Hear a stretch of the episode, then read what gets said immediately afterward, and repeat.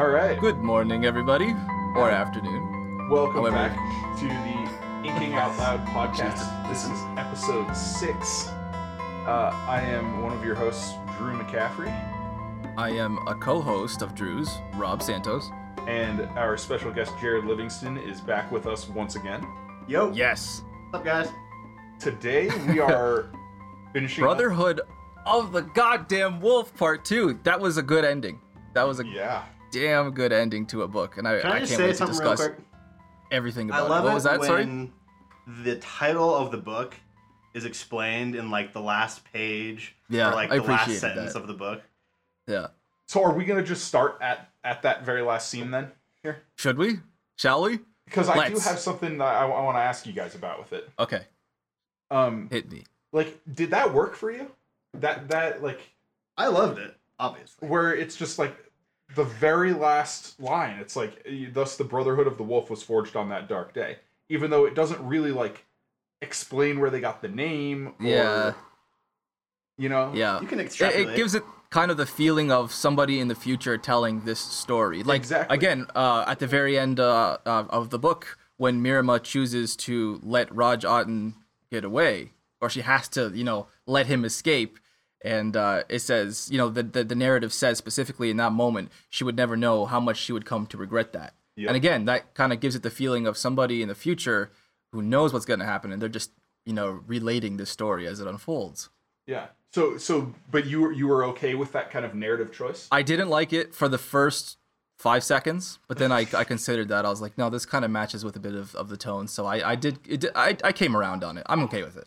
okay it was a good ending. jared you liked it yeah, yeah. yeah so i i'm i'm a little iffy on that particular instance of it Sure. for the most part, I think you know he gets away with it because he takes this sort of formal um tone in a lot of his writing, and and he routinely takes a step back Mhm. in point of view, goes into more of an omniscient narrator Yeah, to like omniscient. set Thank the you. scene, That was the term I was looking speak. for. And uh, and that's what this feels like. But uh, that very last one though, I I I felt Did it feel my memory of the scene, you know, because I haven't read this book in seven or eight years. Right, My memory of the scene was that they actually talked about the name in it, and I'm like, oh, huh, okay, no, they didn't. But perhaps mean- it happens very early in the third book, and you're just blending the two together in your head? maybe I don't know. I obviously haven't read it. Maybe, but I I I mean, I guess we'll find out when we get there. But Oh, You yeah. kind of had an idea, like, as you read through the book, and Iome and Myrrima started, you know, indicating that they would take endowments from dogs. You kind of got the idea that Yeah. this is the origin of the title, but Mhm, Yeah. It, it made a little more sense at the end there, yeah. Mhm. Oh, by the way, I the the amount of notes I have for this part- like just discussion points for this episode has more than doubled since my last episode. excellent. So I have lots and lots I want to talk about today. A lot of impressions, a lot So before we get into um like the of points. the deeper stuff here, I, Yeah, I yeah. one more point that I want to bring up. Um, Hit me. uh, let me pull up my notes here. Good. So, I mentioned this during one of our episodes for Sum of All Men, but there are a lot of typos in this. Are there? See, I didn't. Uh, there's no way I So, can notice listening well, to the audiobook And as I not was. necessarily typos, but mistakes. Like I, what I specifically brought up in, in um, I think like this is an editing flaw, or you like I, I think it was an editing flaw. Um, okay. See, I noticed In- stuff, but I thought it was because I was reading the Kindle version and they like So what I brought up in the first book is in the map at the beginning. If you look at the names of the countries, Yeah. in the north there's Mutaz, M U T T A Y Z.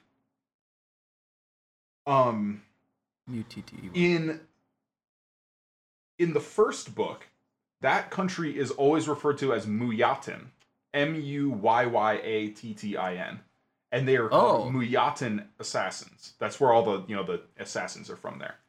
In this one, they're Mutayan, M U T T A Y Okay.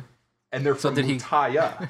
Did he kind of pull a Robert Jordan a la Shadow Rising and just suddenly up and change the name of something and just say, ah, it's it's different now. But but it's Deal not only it. it's it's different once. There are three different names for this one country, and it changes from book to book, and and it's and it's wrong on the map. It's Does it never change in the future? Mut- Again? On the map. past book two. Yeah. So Oh. like that that's definitely an editing mistake. How how does nobody catch catch that? That's Yeah. like um and so That's I was weird. I was curious and um and like, you know th- this isn't like something that got changed in later editions, you know, like I'm reading I'm reading the first mass market paperback edition which came out a year and a half after the first edition, the hardcover. so about two thousand, circa two thousand. I think Yeah, this so- uh, Brotherhood of the Wolf was ninety nine. I Yeah. just saw that. yeah. And and this Yeah. one came out September 2000. But even So they more had time for a reprint. even more ridiculous, the back cover copy on this. Oh, All right, go for it. No, no, no. Sorry, I didn't mean to interrupt. So it's two paragraphs. Okay. Raj Atan. A? H T A N. What? A N. Ah. A N. Uh, Mm. Yep. I One, like that even less than the way I two, pronounced Roger. three times on the back cover. They they mention his name and it's Atan on all three.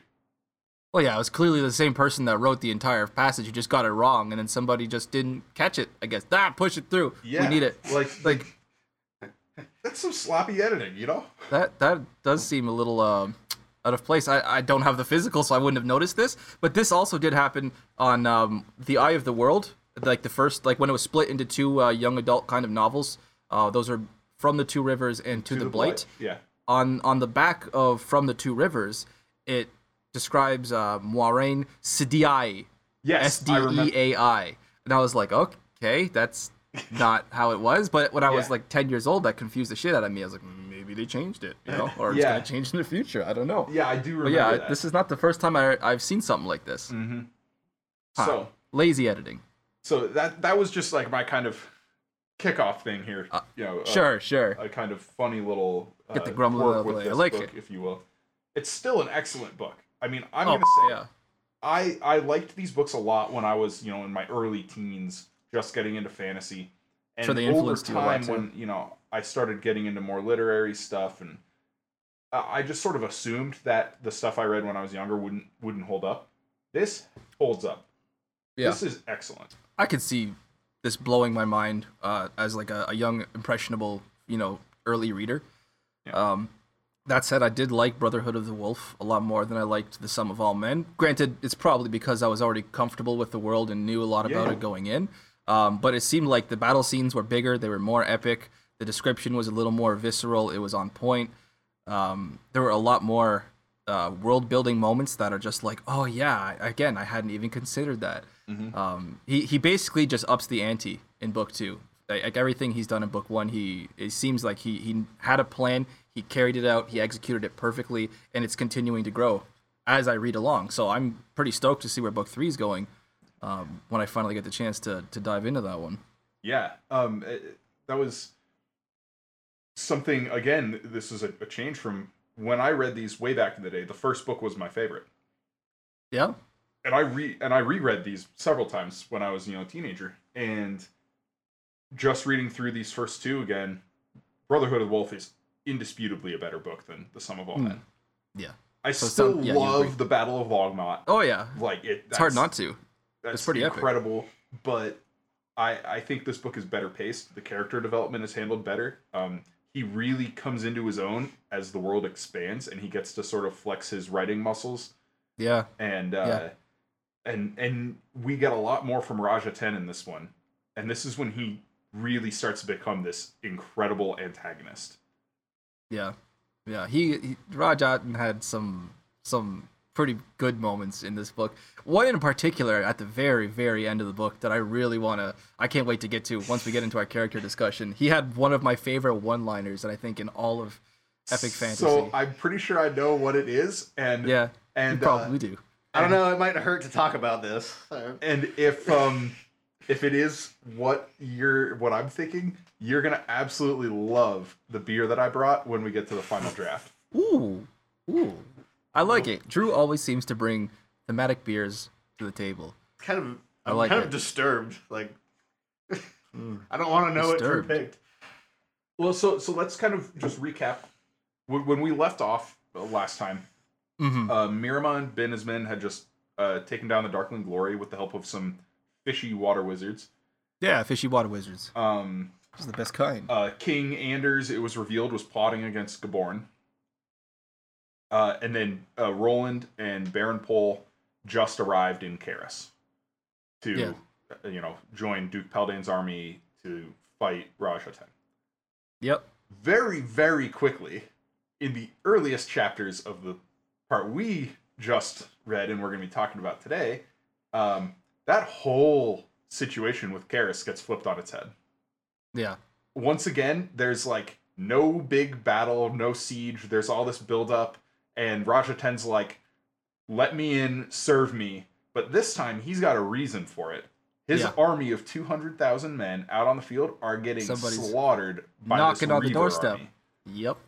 And that scene where Roland's on the wall and everything is covered in fog, and the fog Mhm. slowly starts burning away, and you, they can hear the Reavers killing people out in the fog, Yeah. and slowly they can start seeing the Reavers as the fog dissipates.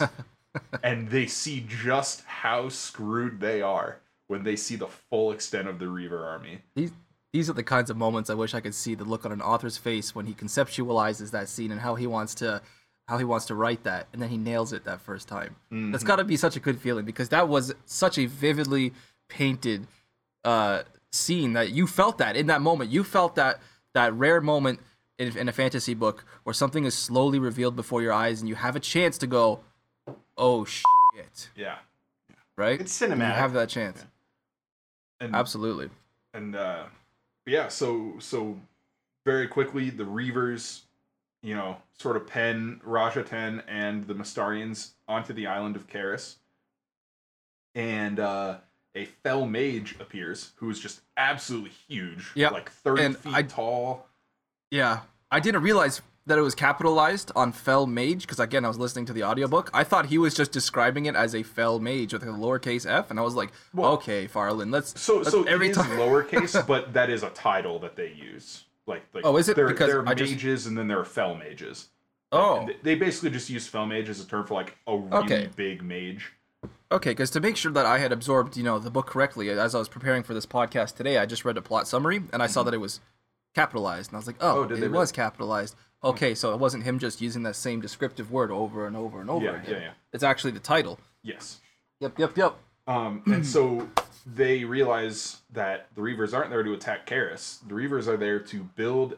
a giant rune on top of a hill soaked with the blood of generations of battles. Yeah. And this rune is the seal of desolation, and the whole purpose of it is to basically corrupt everything to do with the earth. It kills plants, it withers flowers, it makes the air toxic, it leaches the strength out of people, and and I, yeah. it it, it in this this entire battle as it progresses um both sides Raj Ahten and and Gaborn realize that the Reavers are here specifically to assault humanity like the- Yeah. that this seal the seal of desolation is their sign saying we will supplant you Yes, everything- I have that line written down right here. We will supplant you. I have that. I wanted Yeah. to talk about that. I'm so glad you brought that up. Yeah. And so Gaborn shows up late without all of these huge armies that he was promised because King Lowicker, like King Anders, is secretly a tremendous douche nozzle and uh, and does not have the 200,000 troops or whatever that he promised and instead he has a couple thousand and they're there to kill Gaborn.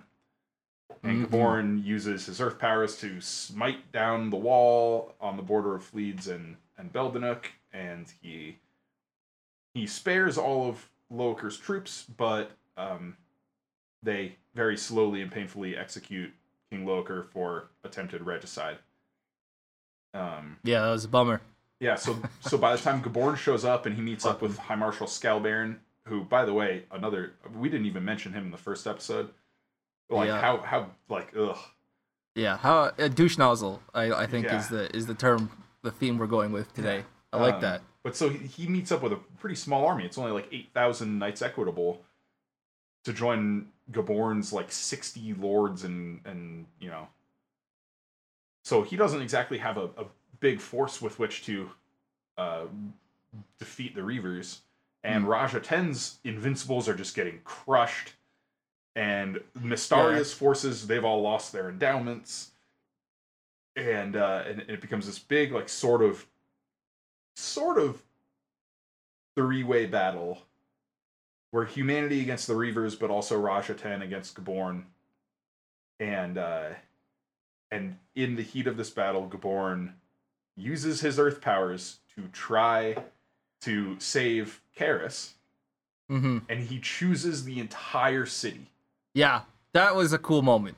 I liked that moment. And he says, Uh, "Even you, Raj Ahten, I Even you, Ra- again, another one-liner that I have written down here. Well, I guess this wouldn't really be too much of a one-liner, but it was a specific line of dialogue that I had to write down so that we could that I would remember to discuss it. Uh, even you, Raj Ahten. Oh, it was such a it was such a good scene. Mhm. Uh, let's see if I wrote down anything else about it specifically. God, I have so many notes about this. We will supplant you. Uh, oh yeah, I wrote down holy shit, Gaborn choosing Raj Ahten. That was written brilliantly. Even you, Raj Ahten. That just it stuck out to me so so much. And so great. that that actually ties in. He builds up the, the expectations because just a you know a chapter or two before that, uh, it's chapter forty six, and the name of the chapter is "A Hero by Necessity," and it's Raj Ahten's point of view, and it's when he realizes what the seal is, and he's like, "We gotta, we gotta break that Yeah. seal. We Yeah. can't let this happen." And so even though he's like, you know, a total scumbag, and he's trying to figure out how to screw over everybody but himself, he realizes still has- I have to be a hero here. I'm the only Yeah. one who can stop this. And he Yeah. sallies forth with his invincibles, and they get stopped by the. Yeah. It- he's got a, he has a chance to really put his money where his mouth is because he Yeah. claims to be here to save mankind. Yeah. That's kind of his whole mo. That's his whole uh, platform upon which he stands, and he finally gets the opportunity to prove that to not just to to his armies and, and mankind, but to the reader as well. It's like Mm-hmm. okay, all right, I'll give him a pass on this. It seems like this is something important. And, uh, then he gets chosen by intervention. Gaborn, and you're like, well, maybe this can work out. Yep. Roger oh, I has expected made it his from choice. Like, yeah, I have one. to put aside my, you know, my skullduggery and my conniving, Mm-hmm. and and I need to fight the Reavers. And Gaborn chooses him, and you're like, all right, you can finally be on the same side now. Are we gonna have this redemption arc show up? And Yeah. no, no, we are not. I wasn't holding my Not breath. yet. I'm still I'm still hopeful. I honestly can I have a can I lay down a prediction really quick? Sure. Um, there was a moment that we found out during part two. I think I'm pretty sure it was part two. I don't remember discussing this last time. Um, there was a moment when we found out that there are that there's going to be um, what is referred to as the Earth's warrior, and that Gaborn has no say in who the Earth's warrior is, and he he can't fill in that part himself. Uh, so That's I cool, thought right away, that's yeah. See, that's what it turned out to be. But I had assumed in that moment, I was like, oh, this is how Raj Ahten's gonna have his chance to prove himself Sure. with as many endowments as he has and his his desire to become the sum of all men. He'll have his chance to become the Earth's warrior. That was a prediction that I had um, right on my first impression as soon as I read that scene. But uh, watching uh, Binnesman's Wylde in action, Oh, that yeah. was uh, pretty pretty enlightening, pretty awakening. Effective? Yeah, I yeah. guess. I like enlightening there. It's like, oh, okay, yeah, I got you. It's like, okay, I see how I see what you're doing, you Farland. draw I like runes it. in the air, still and then like you, it. you punch so hard you shatter Reaver's skulls. Oh, Like, she punches like a 50 caliber fucking like Barrett, just bam, just shatters skulls no matter what. I love it. Like, Oh, Did Raj Ahten ever see the wild? yeah. What's she- that? Sorry? She punched him in the ribs at the end. Oh, that's right. Oh, yeah. At the very end. At the very She- end. That's right. she falcon punched him right to the torso, just wham, turned his organs to pudding. Yeah. It was great. When you kind of, for it's kind of that like when you first thought he might actually die. Yeah, yeah. Yeah, uh, no, in that moment, I still thought, no, he's he's still not gonna die here. I knew it. I knew he could. He's too good of a character. Uh, actually, this is, I, I think I had a thought written about this here.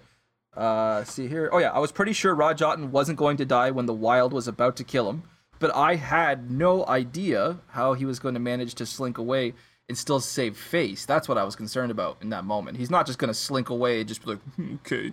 You know, I knew he was gonna have. He's somehow he was gonna have to save face in that scene. And then his parting words to Myrrima. Uh, that was exactly the, the exit that he needed. That, I didn't wa- see it coming. was that the one liner you were thinking of? That was the one liner I was thinking of. Yeah, it's Absolutely. the one liner I was thinking of too. You're gonna love And- my beer when we get to Oh, the final yeah. draft. Ray Porter absolutely nailed it in the audiobook, by the way. The, the the inflection and the accent that he gives to Raj Ahten and how soft his voice is, but the way he still goes, Wolf Lord bitch. He, like he just over enunciates it so much and I just giggle. I, I must have rewound it probably 11, 12 times and just listened to it again and again and again. It was I was just giggling like a lunatic. It was awesome. I liked it. Yeah, yeah, that was an excellent scene. Um, so do we want to kind of jump into characters then? Because we just talked about Raj Ahten uh, Boom, let's do it. pretty pretty extensively. Uh, let's go to Myrrima. Okay. Ah, So she's a she's a, a a rune lord and a wolf lord now. She got like what? She got like thirty endowments before she left. She Heredon. got a lot. Yeah, she She's- she was only enough. supposed to get ten initially, but so many people wanted to uh, give their endowments to her that like they're calling her Heredon's glory and all of this stuff, and Yep. and she gets I I don't think we get like a, a specific breakdown of her endowments at any time, um, but we do know that she got like scent and stamina from the pups. I'm pretty And sure we did get a breakdown at one point, Uh, but I don't remember know what the numbers are. we know were. she has four endowments of metabolism now, Okay. so she can Ah, move really? quite, quite quickly. Yeah, Uh, uh, but but that. she also got brawn and much. grace. She got brawn, grace, and metabolism from the humans, and she got as you do. scent and stamina from the dogs. Yeah. Yeah. Yep. Yep. Yep. and and uh, um and I I can't remember if she actually got it or not. Did did they actually give her the steel bow, or did someone just say you need to get a steel bow? you know, I don't remember.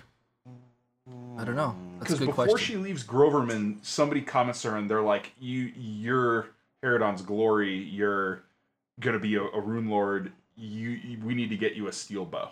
I'm gonna go with no, just because I'm pretty sure we would have seen it in action, or at least highlighted in action Okay, later in that book, because she Yeah. still gets more opportunity to fight past that point. she So, does. yeah. I think we would have seen. Farland, I feel like would have at least drawn uh, specific attention to it if she had. But hey, Mm-hmm. I could be speaking out of my ass right now. I was listening to the audiobook and No, no. I, Again, I'm, it was- I'm pretty a lot sure you're right. in Like bed, I was so- just checking with you guys because I couldn't remember think so. seeing any reference to her using a steel bow Yeah. after that, and I was I'm gonna like, go with. I don't think so. yeah, okay. Um, Not yet.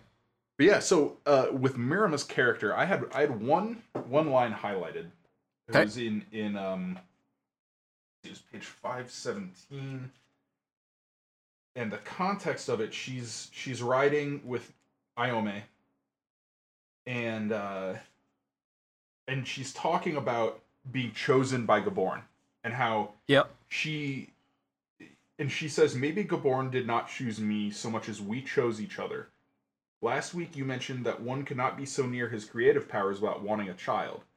And then she goes on to say like um he makes me feel more awake and alive than ever before, but there's something else. He makes me want to fight.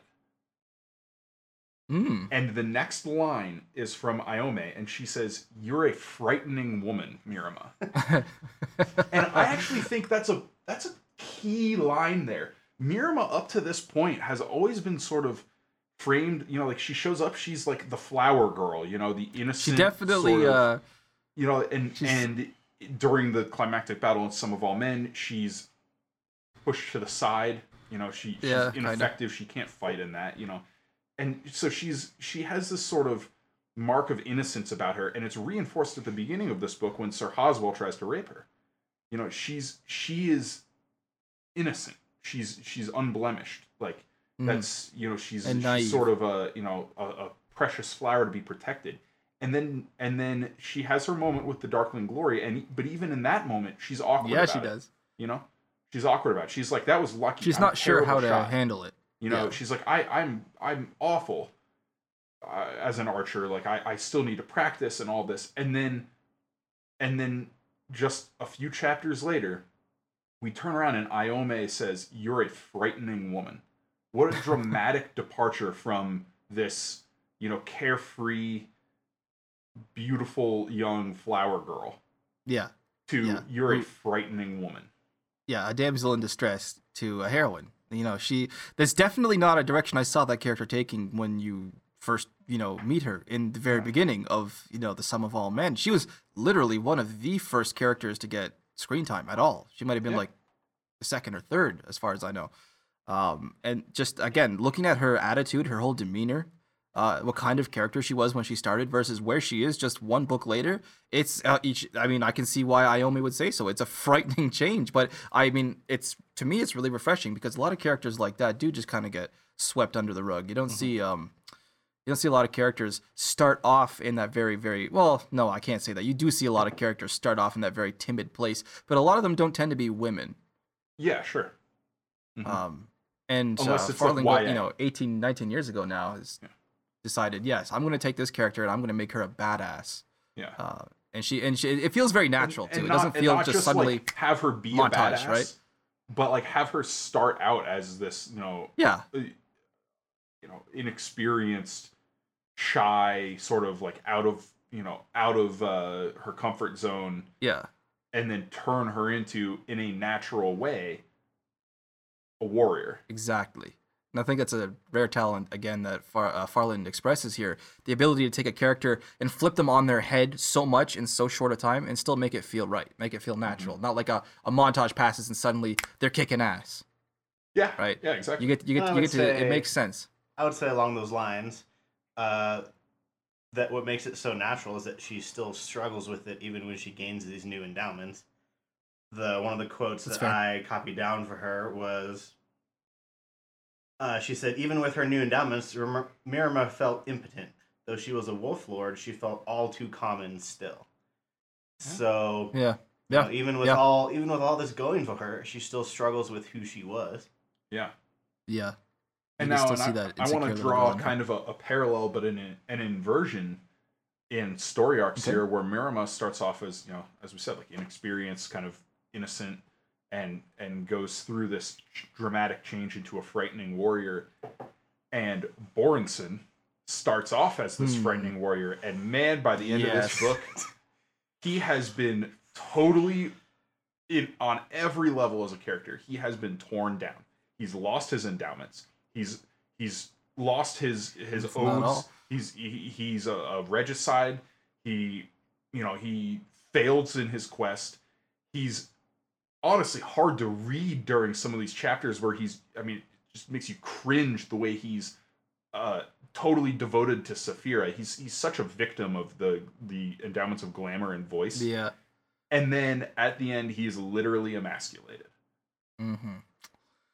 Well, I have a feeling that uh the Rob that finished you know, sum of all men would have really liked to see what happened here to Borenson, considering how mad he was at Borenson. But uh, Oh no, if I remember correctly, by the I was still already starting to come around a little mm, bit on Borenson. No, I wasn't. No, I, I hated. I hated his guts. Yeah, okay, yeah, you did.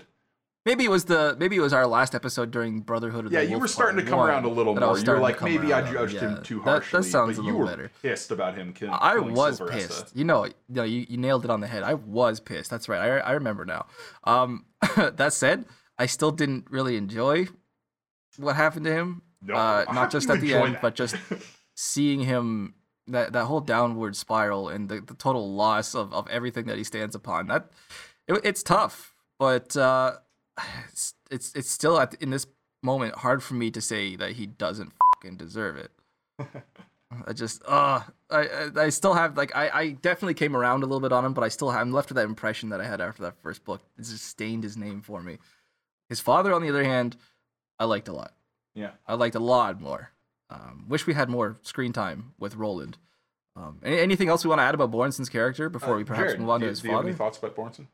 Um, nothing major. I mean, I enjoyed his interactions with Saphira. Um, I thought he was going to kill her originally, not this time around, but when I first read this, I thought that he would kill her. Um, yeah. So I was kind of disappointed when that didn't happen it occurred to me. But, you know, then again, he's literally has to shield his eyes when she gives him a reproachful look. So, uh, which is interesting to see the, like the mechanics of endowments work in such a way. Mm-hmm.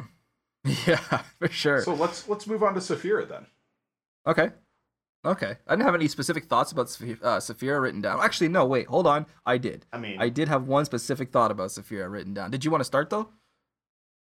No, I was just gonna say I think she has the best moment in the book when she Yeah. is riding, you know, in and the sun is setting, Setting. setting, and she's on the hill and she starts singing. I mean, come on. Yeah, it was pretty sweet. It was pretty sweet. She had a moment that uh, at, at near the end of the book. Um, hold on, let's see exactly what I what I wrote down here. Uh, it was specifically about. Let's see here, Mage. Uh, And she's speaking brilliant. sixteen, right? hmm Oh, Or at least born to so- guesses. She's sixteen. No, she's a little older than that because she says she she married Raj Ahten when she was twelve. I was about to pounce on that because this this is gonna. she had her first child at fourteen, I believe. Damn. Okay, so No, my she's thought she's like seventeen or eighteen. my thought on Saphira was this: um, Saphira forcing Raj Ahten's hand by charging into battle herself. That sounds pretty familiar, doesn't it? Spoilery cough. For the Well of Ascension that happened in Mistborn Book Two. Allrianne did that exact same Oh, thing yeah. to force her father into battle to protect her. The it was uh, Ashweather Cett That's right. she did force his hand into into Yeah. going into battle to protect some his sworn enemies simply because he wanted to save her life. So she he forced her hand, or she forced his hand. I that same exact about thing happened in Well of Ascension. So I saw that and I went, ha. And more and more, I hate bringing this up, and I say that I hate bringing this up every single time. But I am, uh, my eyes are opening a little more towards Brandon Sanderson's specific style and how much that he was influenced, I think, by David Farland. I mean, the, the the the climax at the end of the book, the fast switching viewpoints, uh, those epic one liners uh, that really kind of rip your guts out. And there's even specific moments now that I'm starting to pick up on. that I was like, oh yeah, Sanderson did that. Yeah, this Which is, now that I'm thinking about it, this 10, is 15 really years later. illuminating for me. Where like this is the first time I've actually read uh, David Farland, Dave Wolverton. Uh, What's going on with that? What's up with Dave Wolverton? Why do I keep seeing that name? Is that like a pseudonym of his? David Farland is the pseudonym.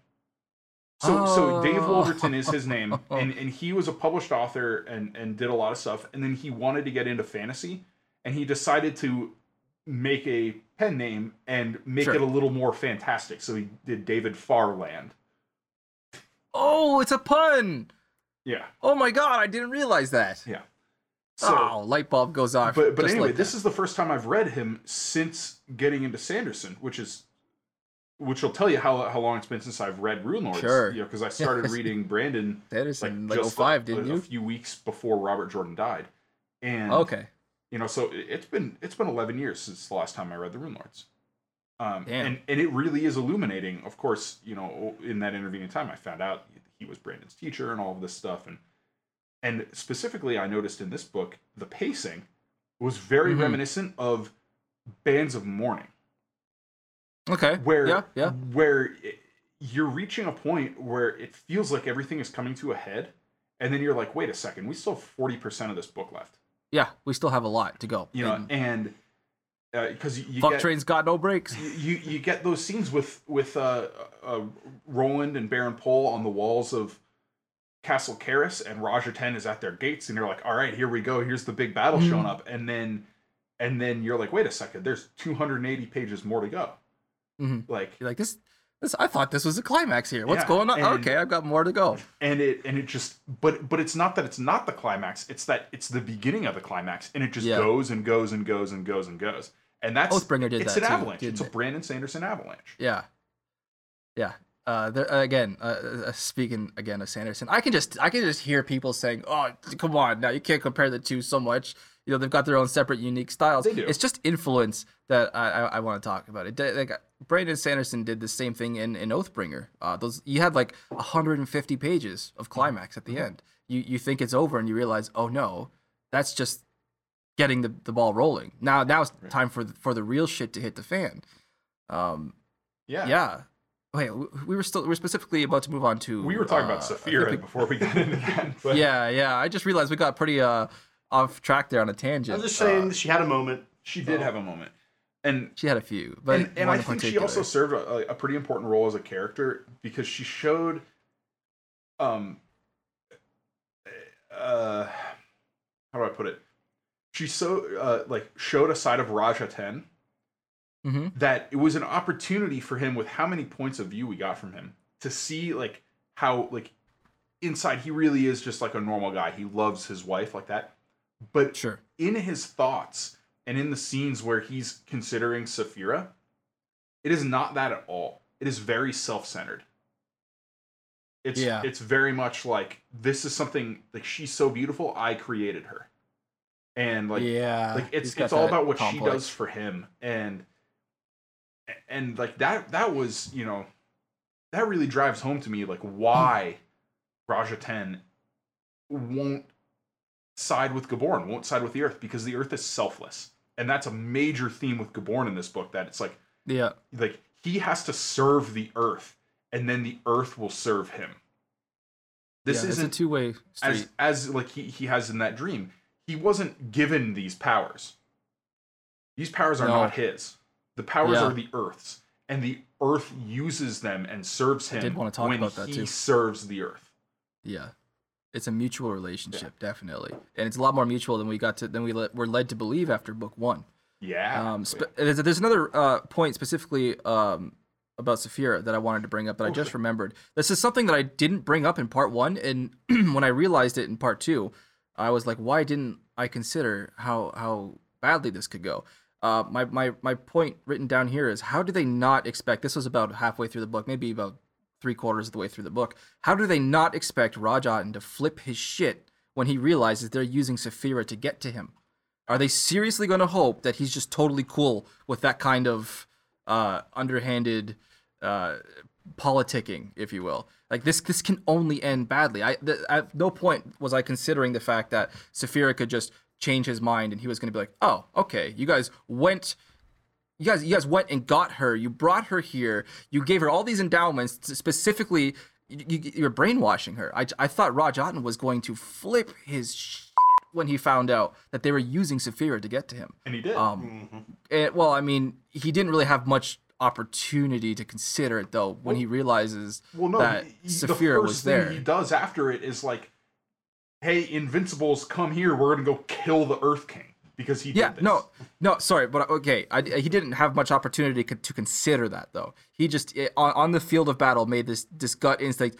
Boom, we're gonna go kill this motherfucker. Like that, well, that he was does it. realize it though. He has like he talks to Saphira, and she lies to him.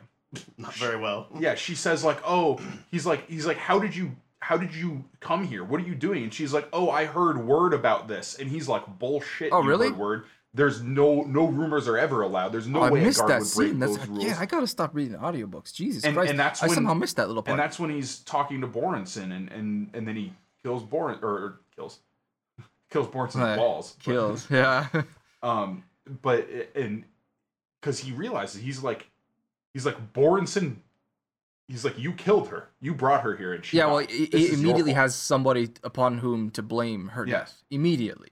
Yeah. Uh, which again, I, I didn't see her charging into battle. That kind of took me by surprise. Yeah, yeah. Uh, it was kind of a bit of a redeeming moment for her. I was like, okay, this character's cool. I hope she lives now, even though I wasn't expecting to, to hope that. And she didn't. But then as soon as, as soon as she didn't, I knew I was like, okay, so this is what Farland was going for. He just wanted to he wanted to give Raj Ahten just another reason to hate Gaborn's guts, Yeah. right? And uh, he got it. He definitely got his reason. Um. But so so uh, m- moving on from kind of Raj Ahten and, and Saphira, let's stick to the foils kind of thing, the parallels and inversions. Let's go to to Gaborn. Okay. Uh, there's a pretty huge deal at the end of this book. Pretty pretty big deal. Uh, where he has lost the Earth powers. Yeah. and there's a reason for that. He he has chosen Raj Ahten, and Mm-hmm. he specifically uses his Earth powers to try to kill Raj Ahten. One of his Oh, I didn't. Re- I didn't stop to consider the fact that it was because he had chosen Raj Ahten. I figured it's because the the powers of the earth are so suited to healing that the moment you intend harm and try to kill somebody, Well, no, I mean uh, the earth to, might you have withdraw to consider he he used But I didn't the Earth powers that to help like Myrrima and Hoswell. Yeah. Well, not Hoswell, but Myrrima and Iome against the uh, the Inkarran Air Wizard. Yeah. Oh, the air wizard too. Uh, yeah. Yeah, Another yeah. little talking point that I wanted to get to. Might not have time today because we're already at 46 minutes and we still have a lot of discussion to go. Let alone. Uh, we're- Final we're, draft to we're get about to. Thirty nine right now. But oh, that's right because I had started recording beforehand so that the I wouldn't have to have give my computer a Yeah. stroke with the hitting the microphone recording halfway Anyway, through anyway. like Uh, yeah, so so going to to Gaborn, he's lost his Earth powers. We find out a lot more about his actual relationship with the Earth and his role as the Earth King. You know, um, Yeah. His his whole moment uh, when he, he finally gets to, to have his strike against the Seal of Desolation that was pretty cool. Oh yeah, I like the that. Worm. Gaborn definitely feels a lot more benevolent. I guess that yeah, that's the word I'm going to use for for this episode for describing Gaborn at least. He seems a lot more benevolent and and just aware of what he's trying to do in this book. Like the, he's he's starting to come into his own. He's using his telepathic powers uh, with a little more subtlety. We get to see him choose an entire well, not nation, but thousands and thousands of people all at once. Mhm. Um, and there was a oh shit. Uh, oh no, never mind. That's those are endowments I wanted to talk about, not not not the choosing. Um, but yeah, I, I did definitely enjoy Gaborn's character a lot more in this book than I did in the Sum of All Men. He definitely felt like less of a just a manufactured hero in this one. He did. He definitely feels more real. I firmly agree. Uh, I, I think Gaborn's character development in this book is a major reason why it's a Yeah. superior book to the Sum of All Men. and and a, a- a theme going forward with Gaborn and his whole role of leadership. Um, near the very very beginning of part two here, there's a moment when Iome says to Gaborn, "Guilt is the price of leadership." Yeah. And this is something that I had heard her say. I mean, maybe it wasn't her, but it was a it was definitely a statement I heard said in the Sum of All Men in book one. Guilt is the price of leadership, and I I made a mental note back then to write it down, and I totally forgot until I heard it again in book two. So it seems like a like a repeating kind of theme for Gaborn's character. And, and that ties in the price. very directly to the magic system here, where Yes. where at least if With you're even remotely aware of, of ethics and morality, there's going to be some guilt involved in in the taking of endowments. yes. because, because it dedicates. I mean, it is such a tremendous cost, and Yep. And that that plays in very importantly with Gaborn in this book, where he he says like I I don't want to take endowments. I don't want to do it, and he is Mhm. convinced, and he takes endowments Yep. and and he he points out at the end of the book when when the the fell mage is like blasting them with all these spells and he says he's like if i had no endowments i would be dead right now Yeah. That's fair. Yeah. I mean, yeah. He he has a moment where he's talking to Tempest in this book, who's another character that I Ah, really yes. enjoyed. Uh, when he's talking to Tempest, and of course Tempest is feeling really down on his well, not on his luck. He just really feels down on himself, to be honest, Mhm. uh, for what he interprets as betraying his liege. Uh, and the way that Gaborn phrases this this request to him, and it's very important. It's a, it's a request, not an order. Despite the fact that he is the Earth King, uh, which as well as nobility, before that even, he still says to Tempest, "I beg you to stay here at Groverman with your wife and children and protect them." He still shows that despite his nobility, uh, both human and Earth, he still doesn't want to make orders about the matters concerning the conscience of his soldiers. He still has the need. He still feels the need to ask it of them. and that is right there um that's the whole like the the days the time lords and the domains Yes, he is even if he doesn't think it directly and he does sometimes think about this directly he he is constantly considering the domain invisible Mhm. and how certain actions violate that and he's like i don't want to do this i don't want Yeah. to violate this so he he makes a request instead of an order Mhm. things like that little subtle Yeah. things He still has a very specific moral code that he wants to stick Yeah. to. That he's not letting. and, and he's, he's, he's adjusting Before- his moral code because he just learned about this like the, the diagram I, I guess Mm-hmm. Okay, audio okay. so there, there's this diagram it's like a target and there's the three you know there's like the i'm trying to remember the there's like the domain visible the domain communal and the domain invisible and there are Sure. like aspects of these domains and like the further you go in if you breach those domains it's more and more of an evil and Okay. and and he he like when he's first confronted with this it, it showed up in the emir of Tuulistan's book yes. um when he's first confronted with this idea he's like about that. huh that's interesting and now when he's thinking about it again he's starting to actually integrate that philosophy into his own moral code Mm-hmm. Yeah. And it's kind of very it's kind of interesting that given all that he calls out his own days uh, in the second half of this book for not getting Yeah. involved. yeah Yeah, You I know, oh I loved that scene because Gaborn in that scene finally says what the reader's been thinking Like what for the a hell are book you and a half doing? at that point. He's like, oh, we finally get Gaborn putting words to thoughts that we've been having and the disgruntled notion that we've been like- just like, stuffing down I inside and totally get for an the days for. being all like, "Oh, we're neutral, we're Switzerland." You know, we don't get involved in the wars We're of nobles. Switzerland. And Yeah. but it's like, listen, this isn't the wars of nobles anymore. This is the the extinction of the This human race. Like, Exactly. quit being idiots. Like, Yes. come on. How fucking long do you reckon you're gonna stick around and be able to to continue writing these stories about people if there are no people left to write stories about? yeah. Motherfucker. Smarten up. think- One would Smarten the fuck up. so so Jared, um, on on the topic of the days, then, uh, you know, they're they're maintaining this neutrality, and they see it as sort of a, a necessary thing, and they see it almost as a good. And do you think that like uh, is a result of their moral code that we now know about? Like, do you think that's they're doing this because they perceive like the giving of information and secrets like as violating the domain invisible, for instance, or or even Yeah, the domain but- communal? I guess. sure they might see that, but isn't there a bit, a, you know, much bigger breach by not helping out? I mean, you would think, but maybe maybe they see it as as like a martyrdom kind of situation where where it's like it's better to die than to uh, violate somebody else's domain invisible. I mean, okay, but who would they be violating by helping Gaborn? Well, they miss? they'd be violating Raj Ahten's by Eh, betraying his secrets. eh.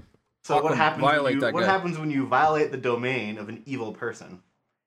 I don't think that matters to them. I think that's the point. To, to them, there is no good and evil. Mm, Well, there's the problem. Yeah, it's it's well, I, I shouldn't say it. there is good and evil, but good and evil is defined differently for them. It's it's violating the domains is what's good and evil versus like you know a more conventional like oh that guy's evil because he's because he's a dick.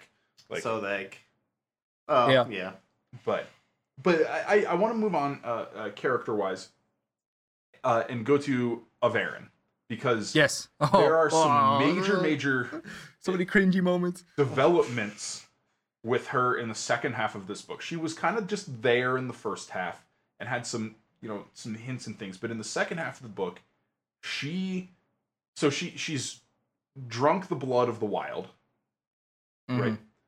And Well, the blood of not of the wild. The blood yeah, of the no, wild yeah, was. yeah, drinking. she did. Remember she like when when the wild like the green blood early on. Oh shit. Okay. Okay. Yeah. no. Um, Good. and so she's like getting these sort of the That's- same um reactions to things as the wild Yeah. specifically in regards to the reavers and wanting to eat the brain of a reaver Eat their brains. She's And a she does so. zombie. This one. And she starts And she- getting memories she gets memories. from the reaver yes. she eats That was insane. I mean, I, it was kind of redeeming in a way, but at the same time, just being that reader there, what and reading about this, she's eight, nine years old. This nine-year-old Nine. little girl who's just scooping handfuls of reaver of, of inhuman like reaver brains out, and she's just feasting on them raw while they're still steaming. I'm just like, okay, uh, that's nice. well craziest of all at the end you know they fished the body of the fell mage out of the lake and she goes Yeah, and and eats she the fell mage's Decided brain to have a spontaneous buffet there, doesn't she? and but but like you know like this is disgusting She freaks out all the Like- like, soldiers. this Yeah. is disgusting she's eating like raw It was so vividly written too. She gets into its mouth, and then she pulls out her knife and she goes right into the roof of its. Mm, yeah Just like saws it open, and the brains just spill out. And it, oh, no good. yeah No good. This bitch Yeah. cray. it's and but but this is a big deal though because she now understands the reavers she Hmm. understands what Yeah, their, she their does come across are a very specific, because particular she bit ate of the fell information. mage's brain she she knows what the fell mage was doing she knows Mhm. about the great seal the one seal and that the seal Yeah. of desolation is just The part one of it, true master. and the one true master Yes, and the fact that, that they had an ulterior motive to this to the I almost said spear of desolation. Wow, uh, uh, fucking the seal of desolation. They they were there to destroy all the blood metal in the ground. I had no idea that Mhm. was even possible, Mhm. and that was another. I was like, oh okay, so they they weren't just there to try to kill as many humans as they can. They actually had a reason to, to be doing Yeah. what they were doing, and that kind of makes the Reavers a little more frightening as an enemy, a, little yeah, a they're little less faceless. They're very much intelligent. Yeah. They're they're first framed as kind of mindless, like you know, horde, you know, whatever, Yeah. and then and then uh, Averan gives you this insight into their mindset. Mhm. And it's like, oh no, they are very intelligent things. They just perceive the world differently. Yeah. What do uh, what do reavers eat? There's so many of them. They're, How do- like, they're what are they? carnivores. The carnivores. They just there's like that many animals to eat and, and hunt inside the earth Earth's crust, which is from what I understand where they live. Yeah, the underworld. Uh, there are lots of animals. They also they're cannibals. They eat each other. Okay. Yeah, like Okay. that's that's the whole thing. Like learn like how they other. grow Didn't is like they eat each they'll other. fight and kill each other, and the the winner will eat like the brain and the glands and, and stuff of the one they killed and gain those memories and, Okay. and their powers So, and stuff. It's kind of like uh, uh, a hierarchy of intelligence Yeah. and wit as, It's as it it's, it's progresses. survival Oh, okay. of the fittest, like at, at its Yeah. absolutely most basic level, and that's how you Okay. get things like the fell kinda cool, I didn't realize that. who who have you know she the fell mage the first time she shows up she's being carried on this giant like palanquin by a hundred reavers on the bones of the reavers she's That's a huge bitch. Yeah, and but then what's to stop her from just continuing to eat all of her brethren? Like, why doesn't she want to get more powerful at that point? Is, are these like Well, questions that are going to get answered? It, like, it wouldn't like at a certain point like much, she right? wouldn't learn anything new. She wouldn't that wouldn't oh, so it does. There's no like, there's no like Super Saiyan level above that one even. Well, she I could, mean, I mean, reach like, just by you- eating, like, a 100,000 You reach a point of diminishing returns if you're already this hyper powerful fell mage. Like, what's the point of eating a bunch of fucking reaver blade bearers? Like, you're not getting anything from that. No, maybe there's a level above you that you don't know yet. That's what I would be thinking if I was uh, fell mage. Well, but like, what, what? How would how would eating reavers that are many many ranks below you help you ascend? You're right. Maybe it wouldn't She's be worth it though, because if it takes like a hundred thousand reavers to eat to achieve that hypothetical new level, maybe oh, it's Oh, okay. So it. you're you're thinking of it in, in like kind of a, a backwards way. It's not like necessarily the, the number of reavers you eat. It's like eating reavers that know more than you do and are more oh talented and have more powers than you do. Oh. So you gain their memories and their powers. Okay. So okay. if she ate a blade bear, she's getting nothing from that. oh, because it's it's, it's below her. Yeah, There's no but another fell gain- mage. Okay. Yeah. I thought Now it if was she just- fought another fell mage and took her out, yeah, that would Yeah. be a big deal. Ooh, interesting. Okay. So, Okay. Cool. Something to consider going forward. Some food for Yeah. thought. uh, Yeah. Any any other characters who specifically want to discuss? I mean, well, I, I don't think we're quite done with Averan yet. Like she's Oh she yeah, yeah. has this very Avon, What am I saying? like like this this very that complicated she's starting to express. uh uh situation now. She's unique among all humans where she can eat reaver brains and get memories from them instead of getting sick and And we know for a fact that's because of her involvement with uh, with uh, Spring. That's her name. that is it's not is because- implied. That's what it's implied. Okay, a very important distinction I think to make because who knows what would happen if if Binnesman or or fucking anybody else were deciding I'm going to eat some Reaver brains today. Well, so it does say that normally if human beings eat reaver flesh, they get sick. Oh, it does it, it mentions that specifically? Mm-hmm. I wonder what that's. Okay. Yeah. Mm, mm. So- it seems like a lot of opportunity for some hiding of things in there. What kind of sickness are we talking about? Ah, this is just No, my. like- like- it's, like it's you- Brandon you throw Sanderson out. has done this to me. I consider the implications of everything past that point. Anyway, sorry. Go on. Anyway, uh, but but so may, maybe this is when we can kind of transition into predictions because we're we're at Okay. about fifty three minutes. Oh, yeah, I've got a few predictions Um, to to throw down. Yeah, yeah, like like where do you think Averan is going? Averan? Oh, I didn't consider Averan. Oh shit. No, sorry. Go on. Uh, you were looking at I was Jerry. Jerry- gonna say, Jerry- what do we th- think about Raj Ahten like kind of saving her? Doesn't he? I mean, He does. He he gets on, her out again? of the Reaver's mouth. I was Raj Ahten? Yeah. yeah, I Raj was Otten's kind the one that brought her out of the. Reaver's mouth?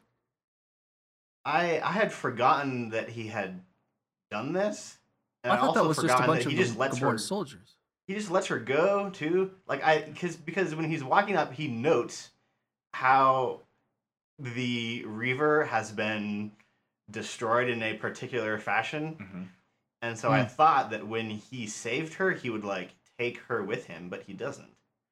No, he, he thought he was gonna like kind of realize, wait, something's a little Yeah, I thought he would like connect some dots, but Fair enough. Yeah, I mean, you Raj Ahten seems like the kind of guy with all the endowments of wit he has. Well, so that that is also a, an interesting point, and they bring this up in this where he like he's got so many thousands of endowments of wit, but but it, that just makes his memory perfect. It doesn't make Yeah. him smarter, and they talk about that. They're like, Oh, Like- good. I, was, I had some questions. Okay. Yeah, like, Oh, yeah, like doesn't it's, Borenson it's call- Borenson, yeah. he calls when when he's ass. going over the mountains and he's like seeing like all of Raj Ahten's troops who are like dying in the high passes and all the elephants are dying. He's like the dude's got like thousands of endowments of wit. He's got a Yeah. perfect memory, but he's still an idiot. Like yes, Borenson. He's he's got his redeeming moments, doesn't he? Ah man. hmm Yeah. Um, Uh, yeah, yeah. uh, so, let's move on to predictions. predictions?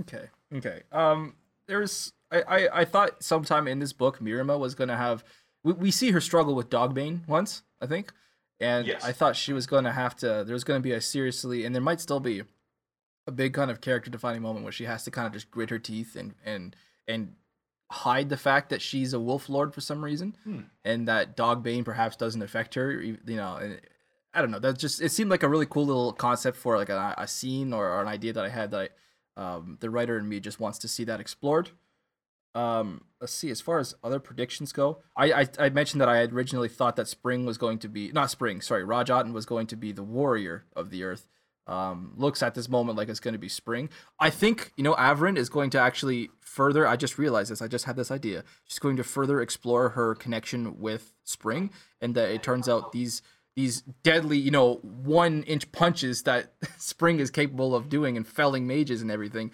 That Averan might have some sort of connection with her, and it will be able to also do similar things, perhaps, if not the exact same thing. Trace runes in the air and then strike a blow with the force of a thousand punches or something like that. I would love to see a little nine year old girl on the battlefield just laying waste to her enemies. That would be fucking awesome, I think.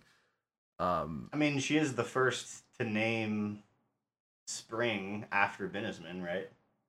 yeah, yeah. I, Yeah. Again, it took me so long to realize that that was Binnesman's Wylde. It took me so long to realize that.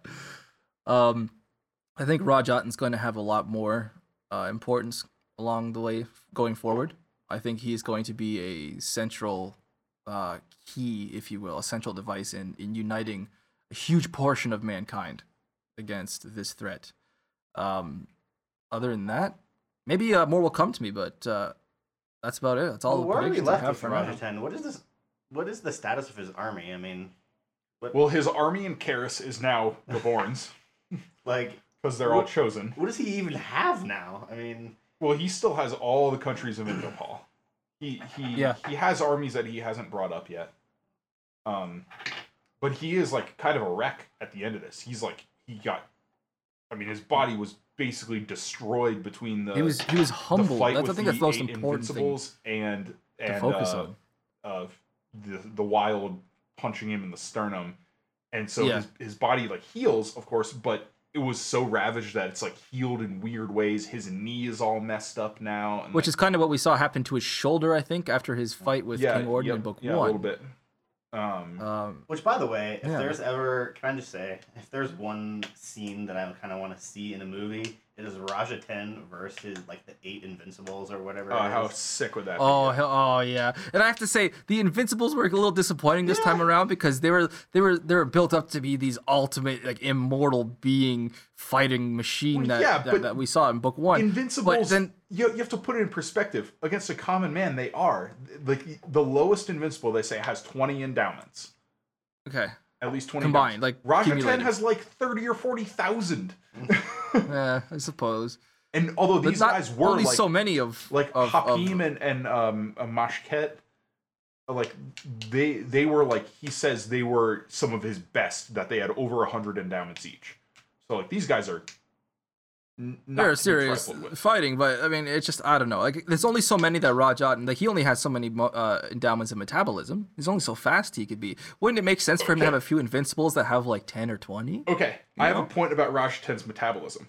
Where the Okay. hell did he get his metabolism in this book? The last book you mean? ended with the tree branch falling on his wagon and killing his his vector. He had six hmm. endowments of metabolism, and his Was his vector vector? It wasn't just one or two of his. no, of no. his It's it's his vector. He specifically names the guy, and he says at the Oh. end of the book, he's like, "I have no metabolism anymore. I'm a warrior of unfortunate proportion." And now suddenly at Carris, he has six endowments again.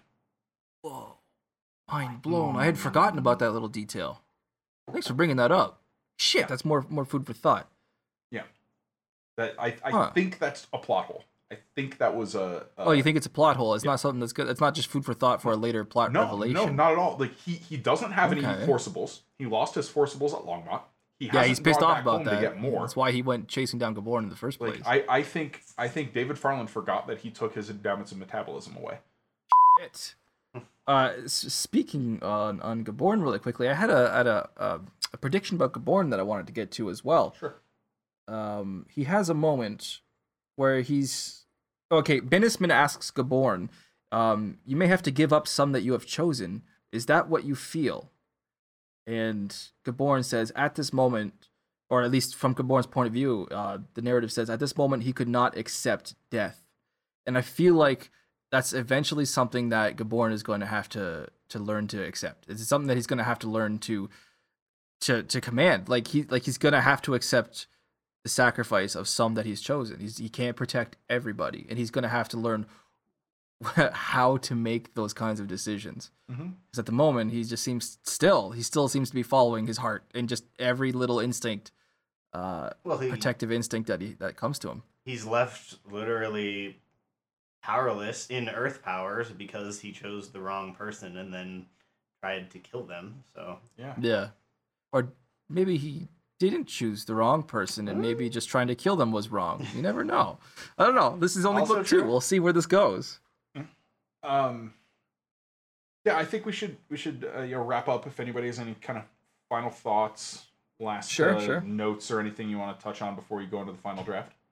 Uh, endowments. It's just speaking about the magic system in general. Uh, endowments, that is specifically a thing of men. Reavers are not capable of endowing attributes to one another. They're intelligent, are Read they and not? Find out.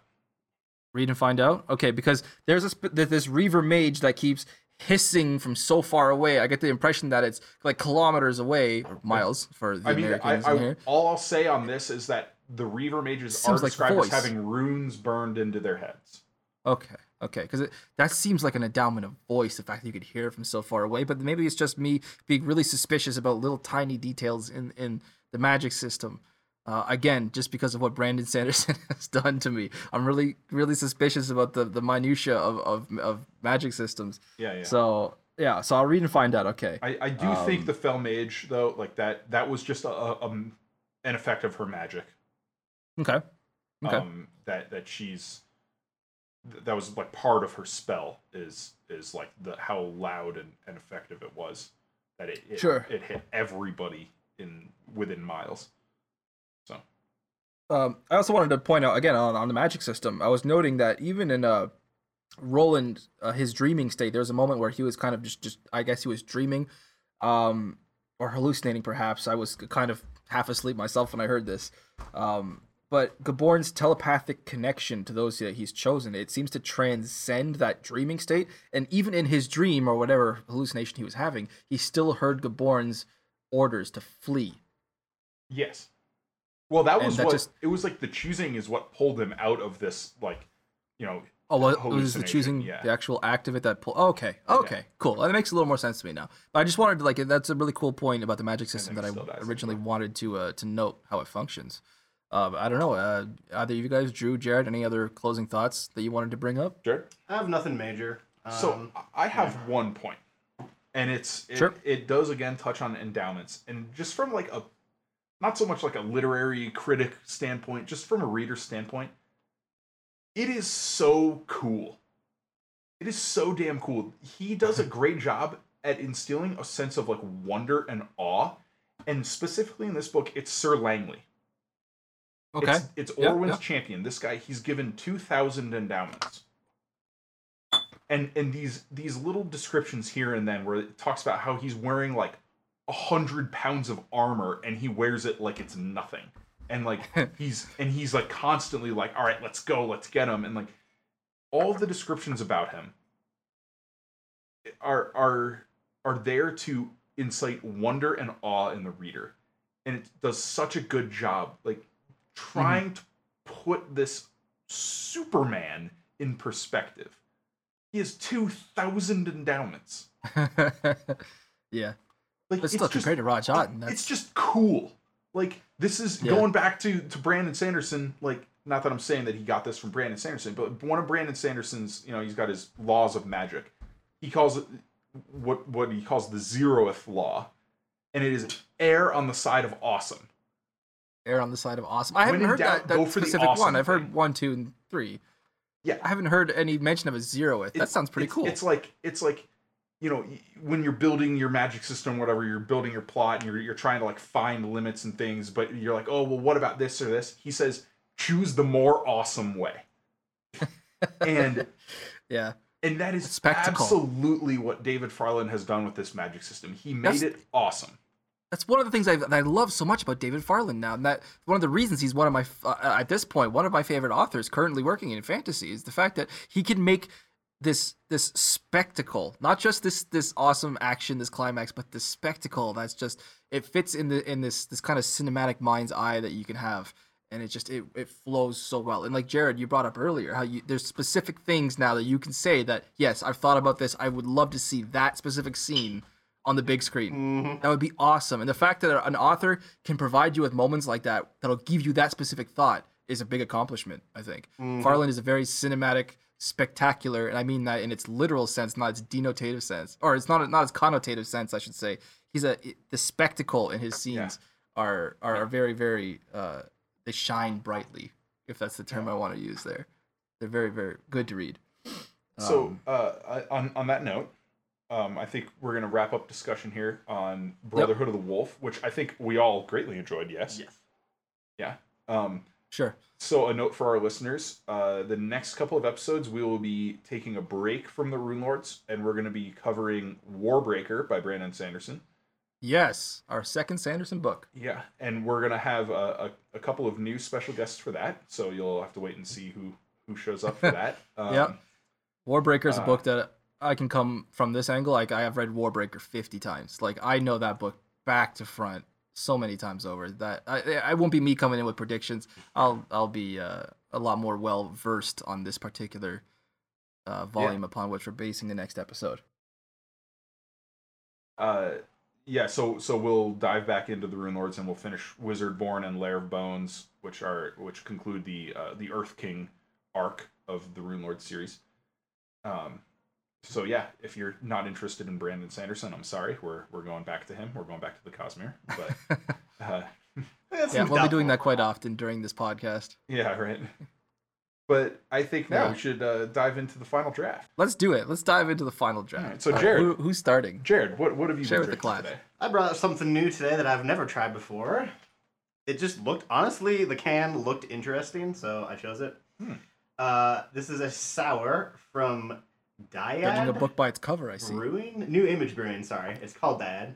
Oh. It is a kombucha. Kombucha. Kom- kombucha? Oh, interesting. That's like the. Uh, I- I'm. I'm. It- It's it's the the like kind of um, it's like fermented tea or something like I I don't know exactly what it is. It's like fermented fruit tea or something. this is from New Image Brewing. It's a kombucha New Image Brewing. Okay. Brett saison. Ooh. Uh, okay. Drew explained what kombucha is because I didn't know. I, I, I don't even really know that well. It's like it's like fermented is- fruit tea or something like that. It it's it's like a new agey thing. The shit I they don't come up with. so anyway, is it a hipster thing? Is that what it is? the end result is it's uh it's a sour, uh quite good. Check it out. Yeah. There it is. Oh, nice black. Is that a, is that a white heart it has on it? I don't know what that is. It's like a little cloud or something. yeah. I What don't is know. that symbol? Anyway, Oh, okay. All right, Rob. What are, what are you drinking? I I have been drinking one of my old favorites that I keep forgetting exists, and then I see it and I go, "Oh, that's right. This is a Belgian Moon, straight up standard Belgian Moon." Uh, it's a very citrusy beer. It's 5.4% Belgian style wheat ale, Belgian white. That's what it says here. Uh, It's called Belgian it's- Moon. Yeah, it's called Belgian Moon. Yes. It's Blue Moon. You don't have this down there? No, it's it's Blue Moon.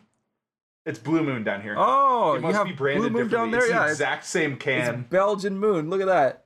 yeah, it's the exact same can and and design Oh, and everything. It's just called Blue Moon. look at this. here. Look how thick. Look how opaque it is. It mm, looks yeah. like it's just I'm a fan of orange. It looks like orange juice. Yeah, You can't yeah. even see the carbonation, but it's Oh, very, very have, you ever citrusy. have you ever tried it with a slice of orange in it? No, it's, oh, you it feels like it's already had an orange squeeze into it, but I would try it with. I definitely Oh, That's something to consider. I'm gonna try that. game changer, bud. Game changer.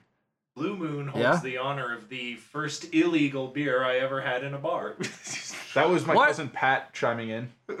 Yeah, Um, that's a shout out to Pat, by the way. He's going to be our sound engineer on this podcast. I don't know if we've actually mentioned his name during an episode yet. I, I think I think we give him one shout out, but And we'll, now we'll continue to freezing give him shout outs because he's doing excellent work for us. Woo! Um, Yeah, and, and he'll, it's a he'll huge be undertaking. in on future episodes as well. Yeah, he will. I look That's forward to right. it.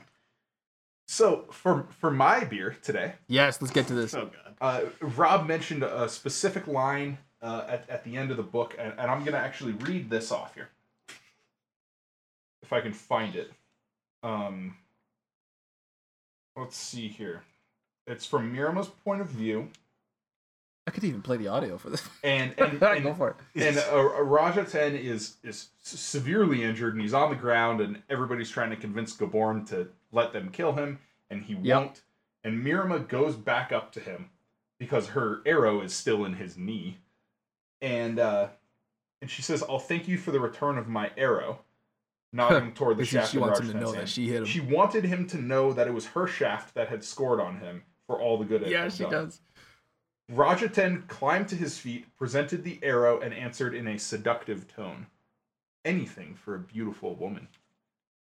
She took the arrow and surreptitiously sniffed at him to catch his scent, so that if she ever needed to track him, she'd be able to do so.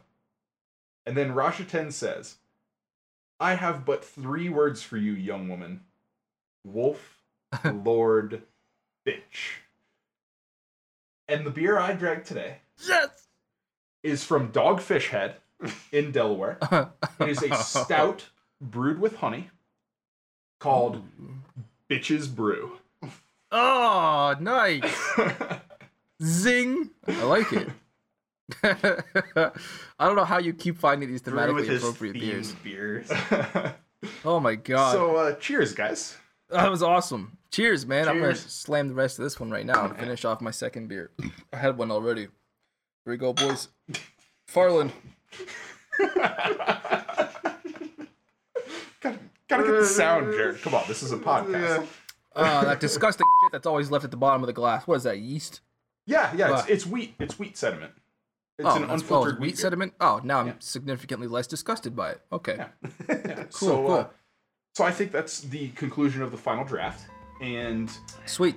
yeah, so we are now finished with Brotherhood of the Wolf, and we'll be going into Warbreaker Yep. next time. So, as usual, thanks for listening, everybody. Thank you, everybody. It's been, it's been awesome. I love doing this. Let's do this so regularly. Absolutely. We'll catch you next time. Bye everyone. All right, see you later, guys. Till next time.